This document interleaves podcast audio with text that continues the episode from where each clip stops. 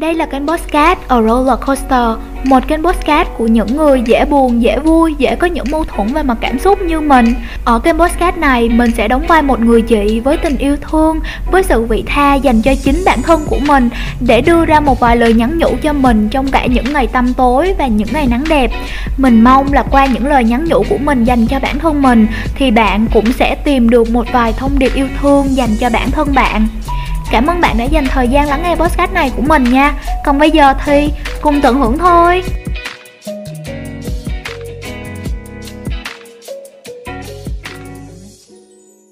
Chị yêu em, chị yêu em dù có chuyện gì xảy ra đi chăng nữa.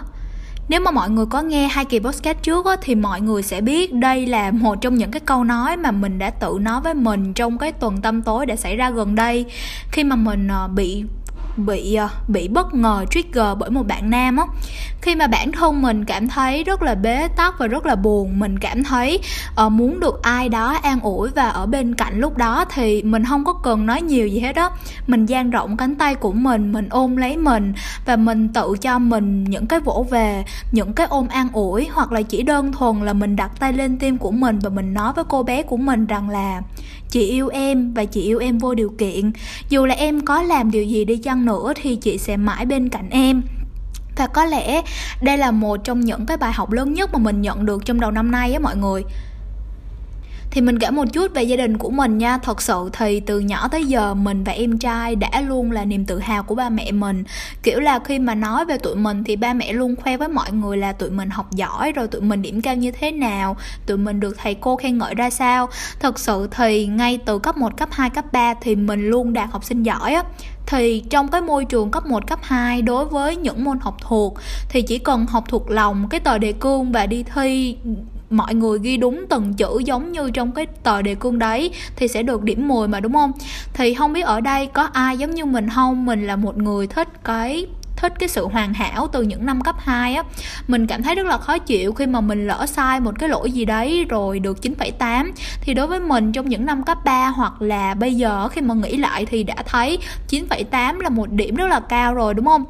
Nhưng mà hồi đó thì việc mình nhìn cái bảng, mình nhìn cái bảng điểm của mình có những cái con 10 tròn trịa là một điều rất là mãn nhãn á. Thật sự thì cái việc mà đạt được điểm 10 vừa cho mình cái cảm giác là mình đạt được một cái điều gì đấy, cho mình cảm thấy tự hào, cảm thấy không có bị bức rứt á. Tại vì nó thật là cái việc mà môn sinh hay là môn sử gì đấy, cấp 2 được một con điểm 10 thì rất là dễ, chỉ cần học thuộc lầu thôi á. Nên là nếu mà lỡ sai ở đâu đó rồi cái không được điểm tối đa là mình sẽ cảm thấy rất là khó chịu tại vì uh, tại vì cái điều đó nằm trong cái sự kiểm soát của mình á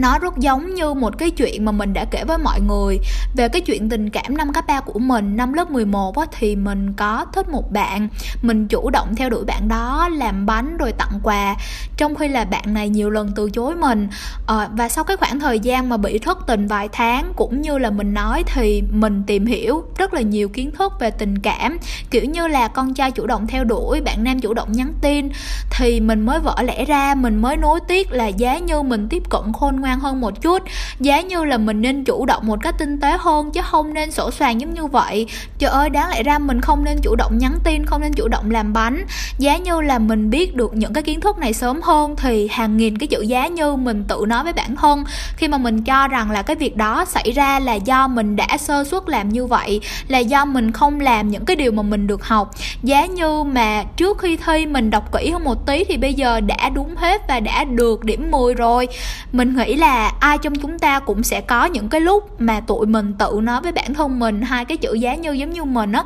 Ờ, chỉ là chỉ là không phải là trong chuyện học hành thôi. À, và bên cạnh đó thì cái tính cầu toàn của mình nó còn được thể hiện qua cái việc mà mình học thuộc lòng cái tờ đề cương á. Trời lúc đó mình đúng kiểu là học thuộc lòng luôn á rồi mình đọc ra răng ró luôn ấy mọi người. Tất nhiên là khi đọc thì mình phải hiểu thì mình mới có thể đọc tới mức mà răng rót như vậy được đúng không? Nhưng mà thật sự thì có nhiều bạn trong lớp á, người ta chỉ cần hiểu, chỉ cần nắm đầy đủ ý rồi rồi là lên trả bài là được rồi. Thầy cô cũng không có yêu cầu gì cao, nhưng mà không hiểu sao, trong những cái mùa ôn thi thì cái việc mà mình cầm cái tờ đề cương học, rồi học ngày, học đêm, rồi học thuộc tới mức mà lên thầy cô khảo câu nào câu nấy, mình đọc như một cái máy á, thì đó là những cái việc mà khiến cho mình rất là tự hào về bản thân. Bây giờ thì nhìn lại, mình mới hiểu tại sao là mình lại thích được đọc kiểu là thích được nói chuyện như vậy, thì từ nhỏ là mình đã thích giống như vậy rồi. Mình không muốn dừng lại ở cái việc thuộc bài mà mình còn muốn là mình có thể tự tin đọc bài trước cả lớp, tự tin trình bày một cái điều gì đấy nếu mà năm cấp 2 á, mình cố gắng để cho bài thi của mình đạt điểm tối đa thì đến năm cấp 3 rồi là lên đến những năm đại học thì cái tư duy này của mình nó chuyển sang một vài thứ khác. Mà là có lẽ rất là khó để có thể cân đo đong đếm được, có như là cái chuyện tình cảm nè. Ví dụ như là mình đã từng đặt mục tiêu là, ok, trong 2 tháng sẽ cưa đổ được bạn này, bạn kia. Hoặc là khi tham gia một cái dự án gì đấy thì mình lại muốn là trong một tháng thì fanpage sẽ đạt được bao nhiêu like, rồi là các bài đăng sẽ được bao nhiêu lượt được tương tác thì vô hình chung cái cái tư duy năm cấp 2 đã khiến cho mình muốn kiểm soát mọi thứ mọi người. Mọi thứ phải có một cái mục tiêu phải có một cái đích đến rõ ràng. Ờ, đúng ra đúng sai ra sai. Đối với mọi thứ mà mình quan tâm thì mình đều quy nó ra một cái con số nhất định. Thì thật sự là cái này nó đúng mà đúng không? Thì đây cũng là một trong những cái nguyên tắc đặt mục tiêu của cái phương pháp SMART á, thì mình thì tụi mình phải có được một cái mục tiêu rõ ràng phải cân đo đong đếm được trước khi mà làm một cái điều gì đấy để mà tụi mình có thể cố gắng hết sức mà tiến lên mà vươn lên và đạt được những cái mục tiêu đó. Thì từ những năm cấp 2 mình và em trai mình rất là hay uh, rất là hay nói với bạn bè xung quanh mình những cái câu triết lý về thành công á. Trời hồi nhỏ và cả bây giờ thì mình vẫn rất thích hay nói về những cái điều mà nó có những cái từng nghĩa sâu sắc á. Thì tụi mình đúng kiểu là lên mạng siêu tầm rồi lụm lặt những cái câu quote mà đậm chất self help rồi mình còn nhớ là em trai mình nó có thời gian mà nó đọc xong cái cuốn tôi, tài giỏi và bạn cũng vậy á. Rồi cái nó treo lên bàn học của nó, một cái miếng giấy ghi là tôi muốn trở thành một nhà doanh nhân lỗi lạc. Còn mình thì, kiểu, lúc đó mình mới lớp 7 thôi, bạn bè xung quanh nó thì vẫn còn vô tư lắm. Mình còn nhớ có một đợt mà mình hay nói với mấy bạn nam mà hay nghịch nghịch, rồi hay bày trò trong lớp, hay nói leo, rồi hay chọc ghẹo bạn bè thì mình cảm thấy hơi bất bình mà, kiểu là, mình lúc đó mình cũng muốn thể hiện. Thì mình mới nói là con nhà người ta hơn nhau là ở cái miệng á nha. Bây giờ mình nghĩ lại, mình thấy ngại quá trời là không biết lúc đó mình đã nói cái gì. Thật ra thì cái điều mà mình muốn nói á, đó là tụi mình chỉ nên làm thôi, chứ mình, chứ tụi mình đừng có nói nhiều quá mà không làm được thì cũng vậy à nên là thật sự thì cái tư duy cái suy nghĩ lúc đó của mình là mình rất coi trọng cái việc mà mình phải hành động mình phải chạy mình phải dấn thân á mọi người. Nếu mà bạn muốn thành công thì bạn phải chịu khổ thì bạn phải làm việc abc gì đấy rồi bạn sẽ đạt được cái điều ít y z. Mới lớp 7, lớp 8 cho nên là mình chưa biết nhiều về tính nữ tính nam. Nhưng mà quả thật là lúc đó mình đã sử dụng rất là nhiều tính nam. Ở tức là mình đã ở trong cái trạng thái hành động mình ở trong cái năng lượng kiểm soát qua những cái việc mà mình phải siêng năng như thế nào rồi rồi mình phải tính toán mình phải sử dụng tư duy logic để giải toán. Ờ rồi mình rồi mình rất là sân si với những cái bạn học giỏi trong lớp nữa. À, mà kiểu là mình rất là nể mình hồi đó mình học từ sáng tới chiều mà mình không thấy chán tại vì bây giờ mình đã phải rất là chật vật trong việc mà phải ngồi học nghiêm túc. Nên là mình có thể nói là hồi nhỏ mình đúng kiểu thích học. À, mình rất là nghiện cái cảm giác mà cả ngày học tập mệt mỏi nhưng mà cái chữ học ở đây nó không phải là tìm tòi thêm một cái điều gì đó mới đâu mọi người mà nó còn là cái cảm giác thỏa mãn khi mà mình nhìn vào cái cuốn tập của mình. Và mình thấy chi chít là chữ mình thấy mãn nhãn tại vì nó được lấp đầy bởi những cái bài toán á. Và điều đó nó khiến cho mình có cảm giác là hôm nay mình đã học được rất là nhiều mình đã rất là thành công. À, mình biết là sẽ có nhiều bạn có cảm giác giống như mình những cái bạn mà con ngoan trò giỏi giỏi á thì thật sự hồi nhỏ những cái năm đi học mình cũng được xem là con nhà người ta nha. À, tất nhiên là à, đối với những bạn mà trường chuyên lớp chọn thì mình nghĩ là mình sẽ không có giỏi được như những bạn đó đâu nhưng mà xét theo mặt bằng chung những cái bạn học chung với mình nè hoặc là mấy bạn mà đồng trang lứa xung quanh chỗ mình ở thì mình được đánh giá là con ngoan trò giỏi. Kiểu là đi học về thì rất là ngoan ngoãn học bài làm bài đầy đủ tới ngày thi cử thì tự biết lo tự biết học chứ không phải đợi ba mẹ nhắc nhở. Thì từ nhỏ mình đã luôn là cái niềm tự hào của ba mẹ. Uh, những cái lần mà thấy ba mẹ tự hào khoe mình với mọi người khi mà mình đạt được điểm 9 điểm 10 hoặc là mình đạt được giải nhất giải nhì gì đó cho nên là uh, dần dần thì mình nghĩ là chỉ khi mà mình đạt được điểm 9 điểm 10 hoặc là đạt được cái giải nhất, giải nhì gì đó thì mình mới trở thành niềm tự hào, thì mình mới đáng giá nhất là khi mà ba mẹ cũng hay so sánh mình với con dì năm, con dì sáu, nhưng mà không phải là để dì mình, mà là ý là muốn nâng mình lên á. Cho nên có lẽ là điều mà cái đứa em nhỏ ngây thơ của mình lúc đó nó nhớ đó đó là ba mẹ thương em, ba mẹ khen em là vì em giỏi hơn người khác. Cho nên là bản thân mình từ nhỏ khi mà làm một cái điều gì đấy thì luôn luôn muốn giỏi hơn người khác mình còn nhớ là có những cái lần trong quá khứ khi mà mình à, đạt được điểm cao nè khi mà mình có được cái giải này giải nọ thì ba mẹ thường dẫn gia đình mình đi ra ngoài quán ăn. Nhưng mà những cái quán đó lại ở những cái khu trung tâm thành phố. Thì những cái lúc đó mình cảm thấy được yêu thương á mình cảm thấy rất là vui. Nếu mà bạn nào ở những cái vùng ven thành phố như mình như là Hóc Môn nè, Củ Chi, quận 12 thì sẽ hiểu được cái cảm giác này khi mà bạn còn nhỏ và từ nhỏ tới giờ bạn lúc nào cũng ru rú trong nhà và cái đoạn đường xa nhất mà bạn từng đi là đường từ nhà đến trường. Cho nên là khi mà bạn được đi lên khu trung tâm thành phố chơi á, thì bạn sẽ cảm thấy rất là hào hứng cảm thấy như là một chân trời mới mở ra những cái tòa nhà sang trọng những cái tòa cao ốc cao chọc trời. Và bản thân mình rất là thích được mặc đồ đẹp này được đi chơi được ngắm phường ngắm phố. Và mỗi lần mà có cơ hội được đi giống như vậy mình cảm thấy đây như là một món quà tại vì mình ngoan tại vì mình học giỏi. À, và quả thật là như vậy mà thì chỉ khi được điểm cao thì ba mẹ mới dẫn đi chơi dẫn đi ăn chứ ngày thường thì đã ở nhà rồi. Mình còn nhớ như in là cái lúc mà đi chơi về thì trời cũng khuya rồi. Ờ, nhưng mà đường phố sài gòn thì vẫn rất là đông đúc nhịp sống vẫn rất là vội vã và vẫn cứ tiếp diễn như vậy á. Và lúc đó thì mình thấy mấy anh chị trai xinh gái đẹp vẫn còn tung tăng ngoài đường. Thì mình nhìn những cái cảnh tượng đó, mình nhìn những cái công trình kiến trúc đồ sộ, mình nhìn những bạn trẻ thành công ở khu trung tâm thành phố. Cái lúc đó thì mình cũng đang trong cái mút là mình phải học giỏi thì mình mới được yêu thương á. Thì mình đã thật sự tự nhủ với bản thân mình là, ok, mình nhất định sẽ cố gắng học thật giỏi để có được công việc tốt và được làm ở những cái tòa nhà sang chảnh đó ba mẹ mình thì cũng khá là thoáng, cho nên là ba mẹ đã để cho mình quyết định đa số mọi thứ. Tại vì một phần ba mẹ cũng bận buôn bán nè, rồi mình cũng ngoan, cho nên là ba mẹ hiếm khi mà quyết định chuyện học của mình, hiếm khi mà có ý kiến về cái con đường công danh sự nghiệp của mình lắm. Tại vì ba mẹ tin tưởng mình á, và biết rằng là tự bản thân mình sẽ lo được cho mình ở những cái chuyện học hành này á và từ cái niềm tin tưởng của ba mẹ mà mình đã thật sự là không muốn làm ba mẹ phải phiền lòng cho nên là với mỗi cái quyết định thì mình đều muốn làm một cái gì đó để trở thành niềm tự hào của ba mẹ chứ không phải là thật sự là để mình vui á. Ờ, và bằng một cách nào đó thì mình lại nghĩ là chỉ khi mà ba mẹ tự hào về mình thì ba mẹ mới thương mình vì chỉ những cái lúc đó thì ba mẹ mới dẫn mình đi chơi, ba mẹ mới khen mình, giỏi hơn con nhà người ta và ba mẹ mới tin tưởng mình. Và đặc biệt là khi mà ba mẹ tin tưởng mình giống như vậy nên là mình không muốn làm ba mẹ phiền lòng.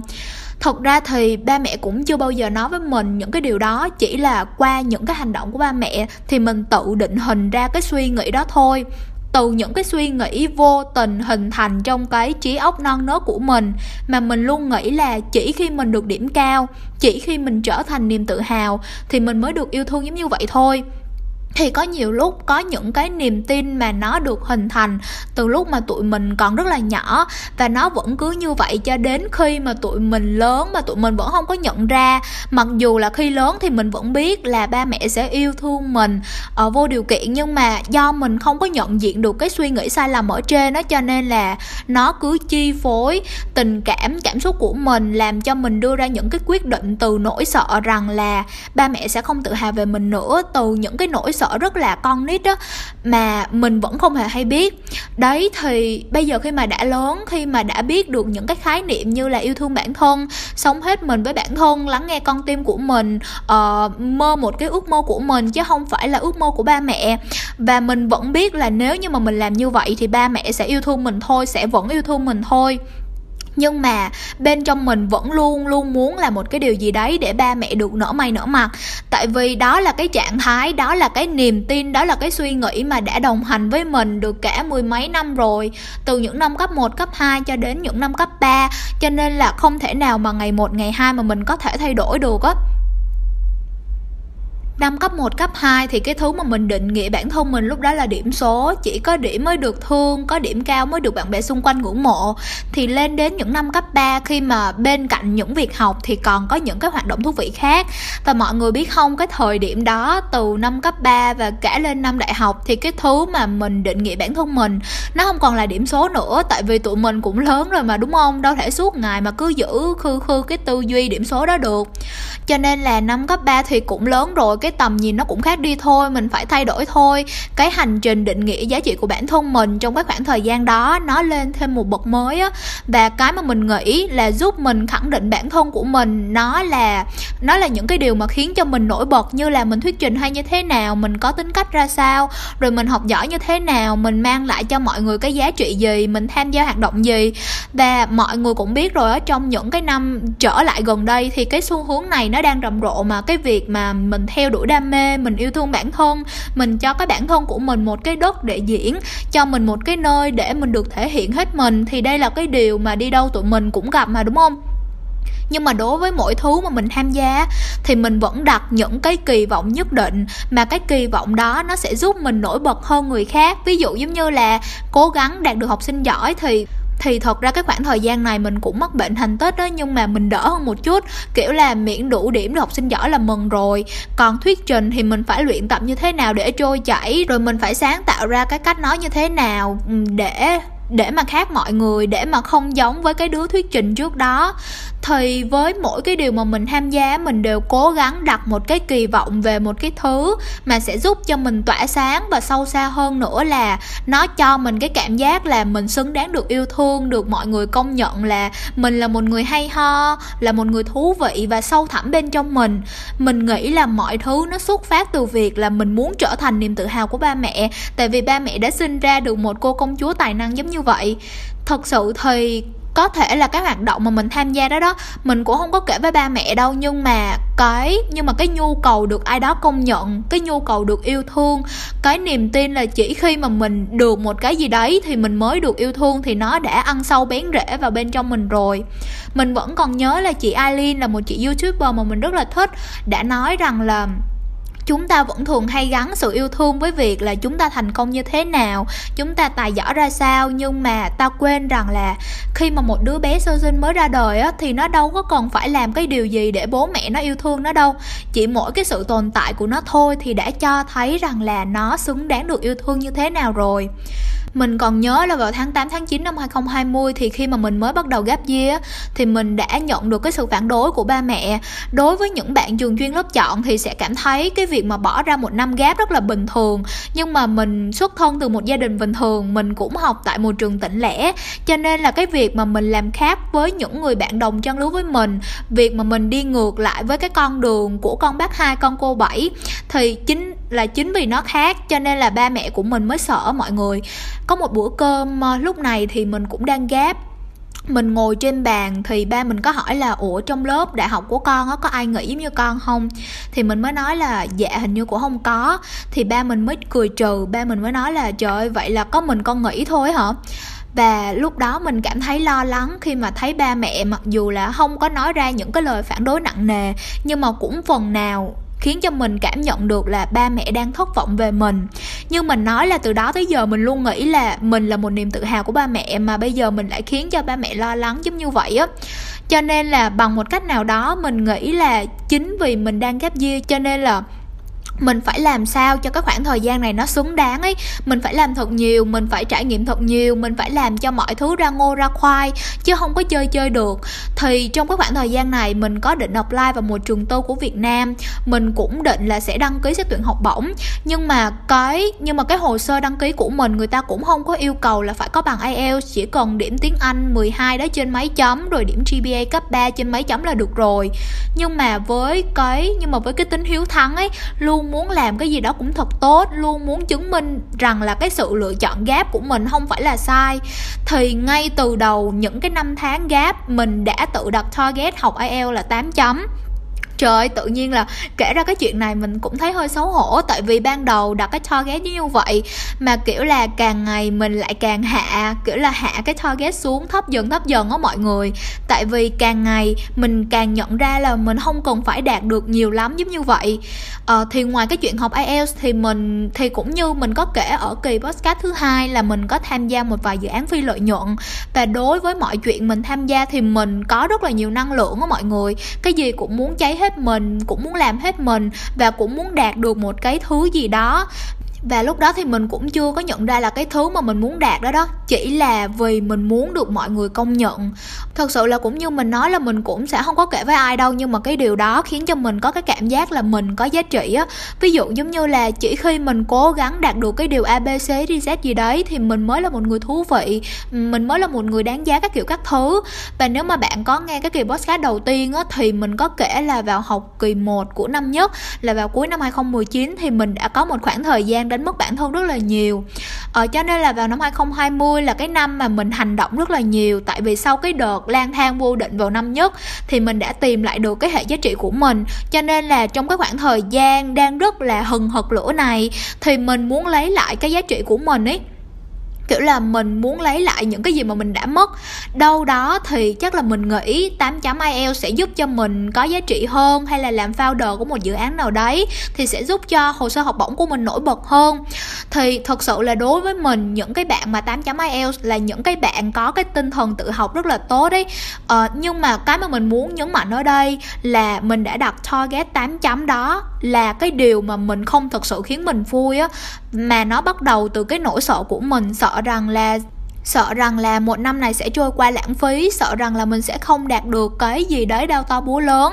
từ những cái trải nghiệm thời đi học của mình như là no pain no gain trời cái câu quote xưa cũ này mình đã nói rất là nhiều. À, rồi là có làm thì mới có ăn. Thì chính những cái trải nghiệm đó mình đã có cái niềm tin rất là to lớn rằng là mình có thể kiểm soát mọi thứ. Nhưng mà mình không có nhận ra là mình thật sự không có thấy vui ấy. Mình thật sự là không có thấy tràn đầy năng lượng để làm để có thể thực hiện theo đúng cái kế hoạch tự học IELTS mọi người cũng biết rồi á gap ở nhà cho nên là cái gì thì mình cũng phải tự bơi, tự làm hết đó nhưng mà mình là một người mà phải hiểu được cái ý nghĩa của việc mình làm. Mình phải biết được là mình đang làm gì ừ, thì mình mới có thể có hướng để làm.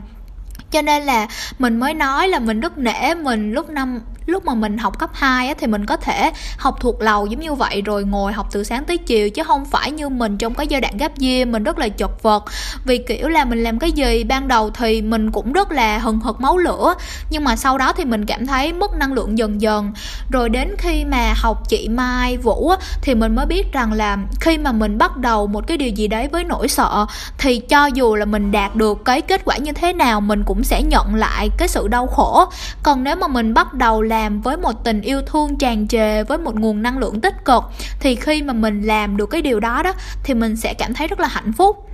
Như là trong cái việc mà mình học IELTS đó, thì mình làm cái điều đó xuất phát từ cái nỗi sợ không được công nhận, không được yêu thương, sợ rằng là giá trị của mình sẽ không còn. Nếu như mà mình không đạt được 8 chấm IELTS nên là mặc dù đã có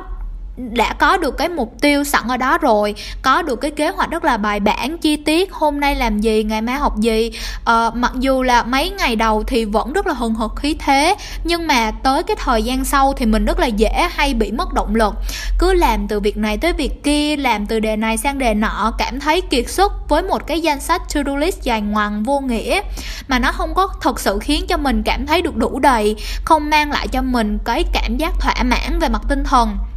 thì cái năng lượng lúc đó của mình vẫn là cái sự kiểm soát sự kiểm soát từ kế hoạch này tới kế hoạch kia từ dự định từ những cái dự định từ những cái mong muốn. Và mình thực sự là lúc đó không cho bản thân của mình có được cái sự thả lỏng ấy. Và có một cái kiến thức về năng lượng tính nữ mà sau khi mình được học thì mình mới biết là tại sao mình lại cảm thấy rất là mệt mỏi lúc đó.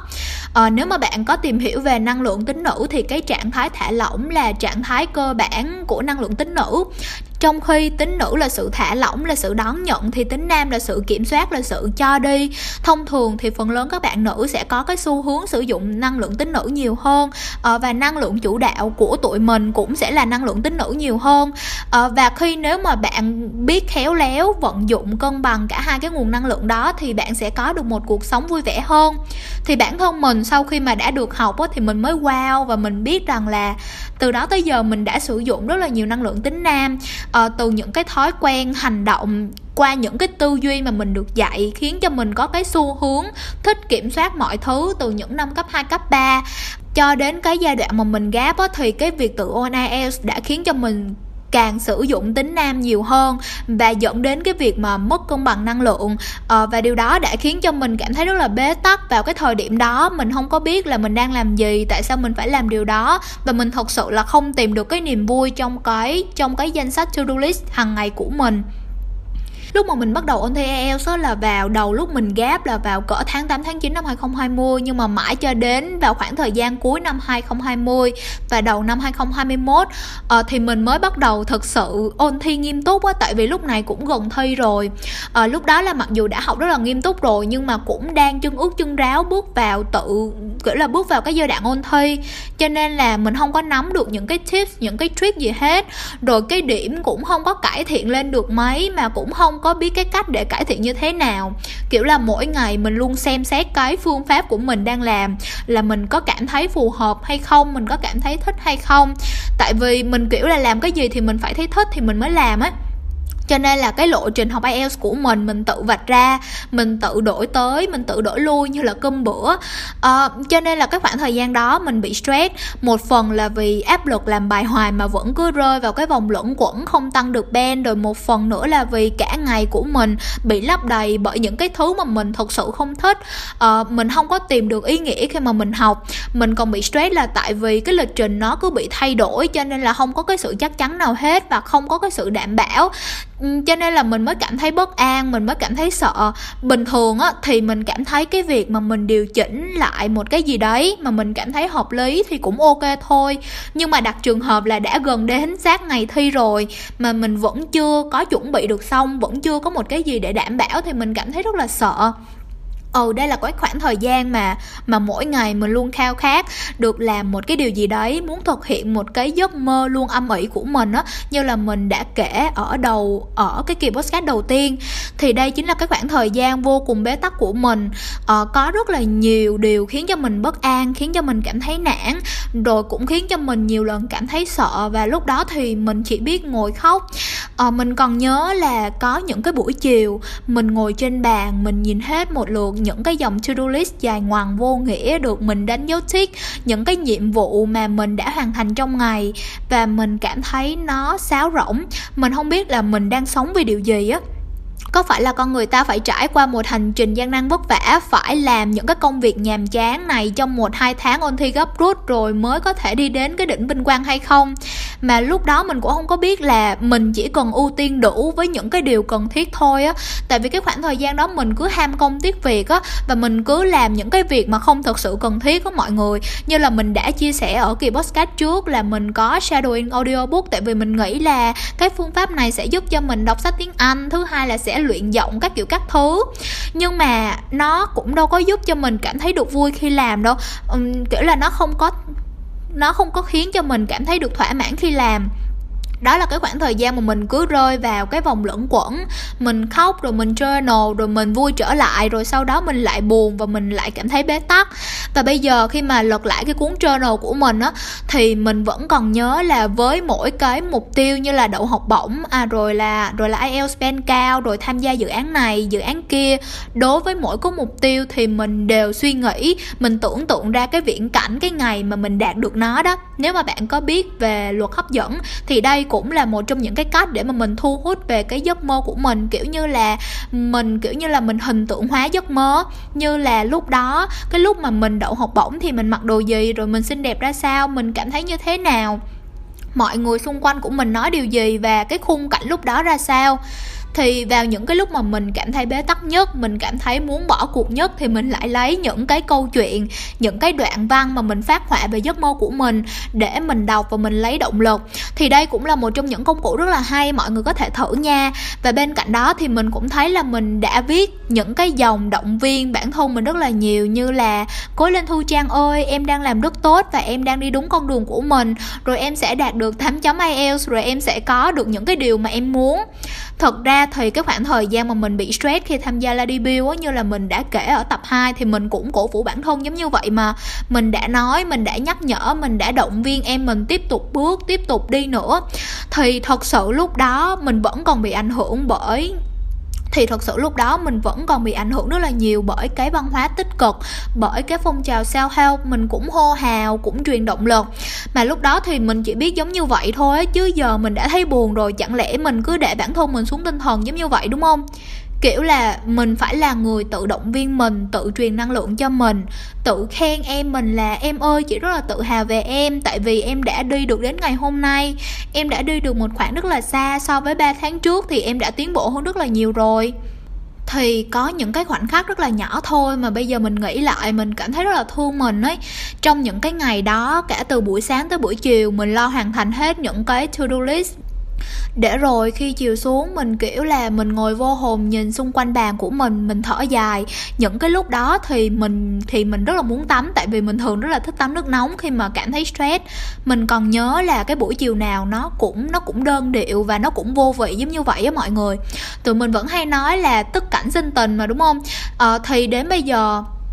khi mà khi mà nhớ đến những cái buổi chiều đó đó mình vẫn còn nhớ những cái màu sắc rất là âm u kiểu là trời thì lạnh lạnh ừ thì tại lúc đó cũng là cuối năm rồi á. À, rồi cái ba mẹ mình thì đi chơi còn em mình thì đi học cả nhà đi hết nên là nhà cửa trước sau gì cũng tắt đèn chỉ có mỗi phòng mình là sáng đèn thôi. Rồi cái không khí nó cứ hiu quạnh sao á. Và là có một cái ngày thì cái ngày hôm đó mình ở nhà một mình thực sự thì hôm đó mẹ có hứa là mẹ chở mình đi dạo phố rồi sẵn đi cái đường nào vắng vắng để tập chạy xe máy cho mình luôn á. Nhưng mà cuối cùng thì lại hủy kèo với mình để mà đi dạo phố với ba. À, lúc mà mẹ nói với mình á mình cũng thấy bình thường thôi. Mình nghĩ là ừ thì cũng còn vài việc mình chưa làm thôi thì không đi tập xe với mẹ thì mình sẽ ở nhà giải quyết mấy cái việc này cho xong luôn đấy, thì sau khi mà cả nhà đi hết rồi, chỉ có mình mình ở nhà và mặc dù là mình tỏ ra bình thường khi mà mẹ hủy kèo, nhưng mà lúc đó mình thấy rất là hụt hẫng á mọi người. Tại vì như mình chia sẻ thì mình rất là thích được ngồi sau lưng ai đó, rồi ngắm cảnh, ngắm phường, ngắm phố. Kiểu như là ở nhà hoài riết rồi cũng chán á, cho nên là những cái dịp mà đi cùng với mẹ thì rất là thích. Mình cảm thấy mình được yêu thương ấy, cho nên là khi mà bị hủy kèo như vậy, mình cảm thấy cô đơn lắm luôn á mọi người. Thật sự là mình thấy là mặc dù ba mẹ có yêu thương mình đến đâu gia đình mình có yêu thương mình đến đâu thì mọi người cũng sẽ có đôi có cặp sẽ có những cái câu chuyện yêu thương. Ba mẹ thì có nhau anh hai cũng có vợ rồi em mình cũng có bồ. Kiểu mọi người đều có thể san sẻ những cái món ăn tinh thần trong những ngày cuối tuần giống như vậy thì rất là vui. Trời hôm đó còn xe xe lạnh nữa nên là à, mình lại cảm thấy trong lòng mình băng giá lắm á. Kiểu thật sự là cả ngày mình nạp vào rất là nhiều thứ mà nó không thật sự có ý nghĩa với mình mình mình làm những cái điều mà mình không thật sự tận hưởng khi làm. Uh, những cái to do list dài ngoằng vô vị cho nên là mình nghĩ những cái điều vô nghĩa đó nó khiến cho trái tim của mình nó khiến cho tâm hồn của mình không được nuôi dưỡng bởi tình yêu thương. Cho nên là mình không thật sự cảm thấy vui mặc dù là được tắm gội trong nước nóng. Lúc đó thì mình cảm thấy rất là thư giãn. Rồi thì tắm nước nóng rất là đã, cho nên là mình nghĩ là mình đã cảm thấy ấm áp giữa cái đêm đông. Mình cảm thấy là ok, mình đã xua tan hết âu lo trong ngày rồi. Mặc dù là da thịt của mình cảm nhận được sức nóng ờ, cảm thấy được giải tỏa, nhưng mà giờ nghĩ lại thì mình cảm thấy thương mình á. Lúc đó thì chỉ có một thân một mình ở nhà, tự tắm táp, rồi tự lau khô đầu, rồi lại lên bàn học để mà hoàn thành cái phần việc còn lại. Chắc là tại vì mình chưa có một khoảng thời gian dài để kết nối sâu bên trong của mình nên là mình không có nhận ra rằng là là lúc đó trong lòng mình mình thật sự là chất chứa rất là nhiều muộn phiền tại vì em của mình không có được cái sự tận hưởng không có được cái niềm vui mà con tim của em đang khao khát ấy. Mình đã trải qua rất là nhiều ngày giống như vậy và nó cứ chất chứa trong lòng ấy. Uh, cho đến một ngày cái ngày mà mẹ mình hủy kèo với mình thì tự nhiên uh, khiến cho mọi thứ khiến cho mọi chuyện nó vỡ ra. Rất là nhiều cảm xúc bị vỡ òa mình cảm thấy rất là tủi thân cái lúc mà mình tắm xong mình ngồi mình khóc. Mình rất là giận ba mẹ tại vì mình cảm thấy mình không có được yêu thương mình cảm thấy mình muốn được yêu thương, mình ao ước được ba mẹ quan tâm. Thật sự là vào cái khoảng thời gian đó, mình ghép gì ở nhà, mỗi ngày mẹ vẫn làm đồ ăn cho mình, chăm sóc mình. Kiểu là nói chung mình rất là được cưng chiều, giống như là một cô công chúa nhỏ trong nhà, được ấp ấp, ủ ủ sợ dĩ mà mình cảm thấy thiếu thốn tình yêu thương cảm thấy cô đơn và cảm thấy nhạy cảm giống như vậy á, là tại vì trong lòng mình không ổn. Cho nên là mình thấy cái gì mình cũng cảm thấy tuổi thân mình cũng cảm thấy cô đơn. Và mọi người biết không cho đến bây giờ thì mình mới nhận ra là tại những cái thời điểm mà mình cảm thấy buồn mình cảm thấy tuổi thân nhất thì mình nói những cái câu như là em ơi chị rất là tự hào về em tại vì em đã đi được đến ngày hôm nay tại vì em đã đi được một khoảng rất là xa so với 3 tháng trước em đã tiến bộ hơn rất là nhiều thì những cái câu mà nhìn nó có vẻ là vô thưởng, vô phạt, và có khi là nó còn mang một cái nguồn năng lượng rất là tích cực, thì thật sự lúc mà mình journal những cái câu đó để nhắc nhở bản thân mình thì mình cũng cảm thấy tràn trề hy vọng mà. Mình cảm thấy được tiếp thêm một chút lửa, tại vì cái năng lượng tích cực đó nó đẩy mình, nó ép mình phải cố gắng lên, phải tích cực lên. Nhưng mà mình rất là dễ chán, cứ cách hai ba ngày mình lại thấy cuộc sống nhàm chán rồi mình lại tự journal mình lại tự trò chuyện với bản thân, mình tự nói với em mình là không sao đâu em ơi, rồi mọi chuyện sẽ tốt lên thôi. Chị rất tự hào về em, tại vì em đã đi được một quãng đường rất là xa rồi. Bây giờ thì nghĩ lại, mình mới thấy là lúc đó mặc dù mình journal nè, rồi động viên bản thân mỗi ngày mỗi ngày skin care tập luyện, rồi ăn uống lành mạnh, các kiểu các thứ, mình luôn cố gắng dành những điều tốt nhất cho mình. Nhưng mà đó chỉ là cái tình yêu có điều kiện thôi mọi người. Tức có nghĩa là như mình nói, mình yêu mình mình tự hào về mình là tại vì mình đã dũng cảm trải qua cái cảm xúc abc mình đã mạnh mẽ vượt qua những cái chuyện ít XYZ mình đã tự hào về mình tại vì mình đã làm một cái chuyện gì đấy. Và đó là cái tình yêu có điều kiện.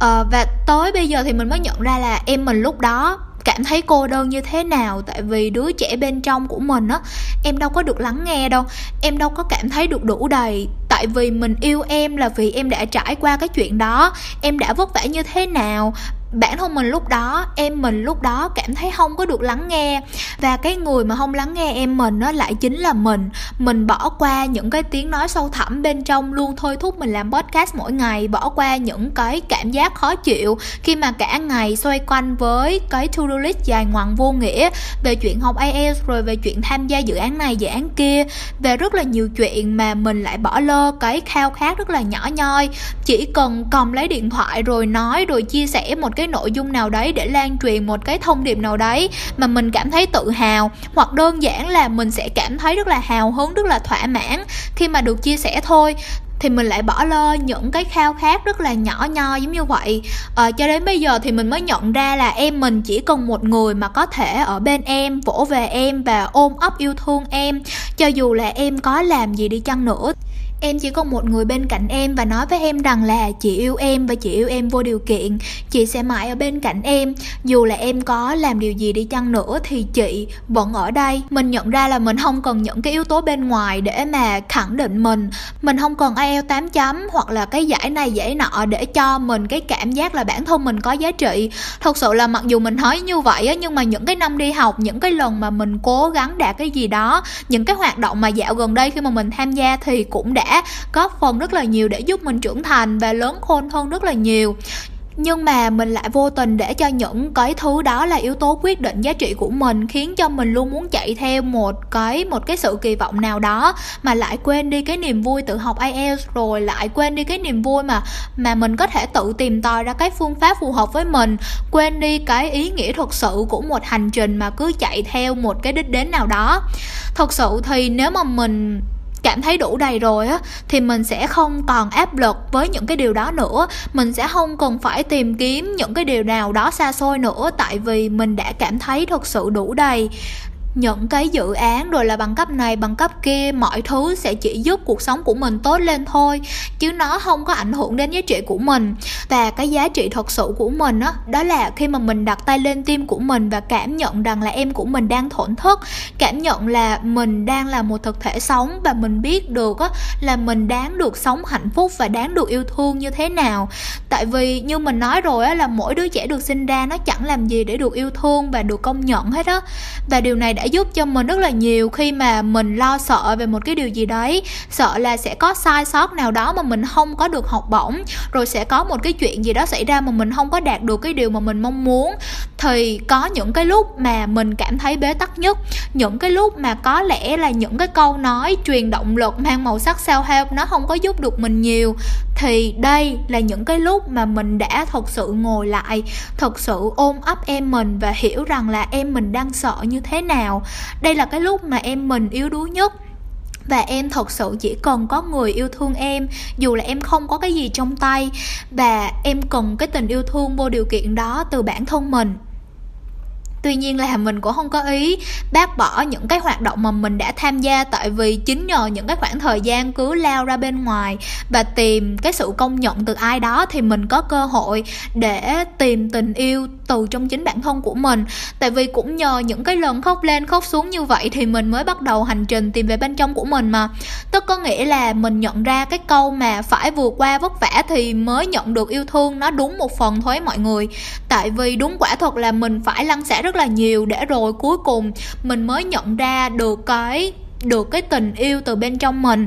Và khi mà mình trưởng thành hơn được một chút chút thì mình lại thấy cái câu đó nó sai tại vì uh, không cần phải vất vả mà mình vẫn có thể tự cảm nhận được cái nguồn năng lượng yêu thương bên trong mình mà. Đấy thì tóm gọn lại thì mình bắt đầu cái hành trình yêu thương bản thân là vào đầu năm cấp 3 theo cái định nghĩa ban đầu của mình á. Có nghĩa là được làm những gì mình thích, được thể hiện đúng với cái bản chất thật của mình, cho phép bản thân được tỏa sáng. Rồi từ từ khi mà bị crush từ chối, khi mà bị thất tình thì cái sự yêu thương của mình dành cho bản thân mình nó rất là con gái như là giảm cân như thế nào Rồi dành những cái thứ tốt nhất cho bản thân mình, ăn uống lành mạnh như thế nào, xây dựng một cái cuộc sống như thế nào là kỷ luật, là năng suất.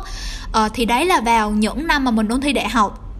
Cho đến khi mà mình bắt đầu gáp á, thì cái tình yêu của mình nó được nâng lên thêm một bậc mới, đó là cái việc mà mình tự trò chuyện, động viên mình, cổ vũ mình như là thu trang ơi, em đã làm rất tốt rồi, em đã đi đúng hướng rồi, chị rất là tự hào về em. Và cho đến dạo gần đây, mình nhận ra là có những cái điều mà mình làm cho mình mình nghĩ nó là tình yêu của mình dành cho mình, như là duy trì các thói quen lành mạnh skin care ăn uống, tập luyện các kiểu các thứ mình làm rất là đầy đủ những cái việc đó để rồi cuối cùng mình lại lơ đi cái tiếng nói của em mình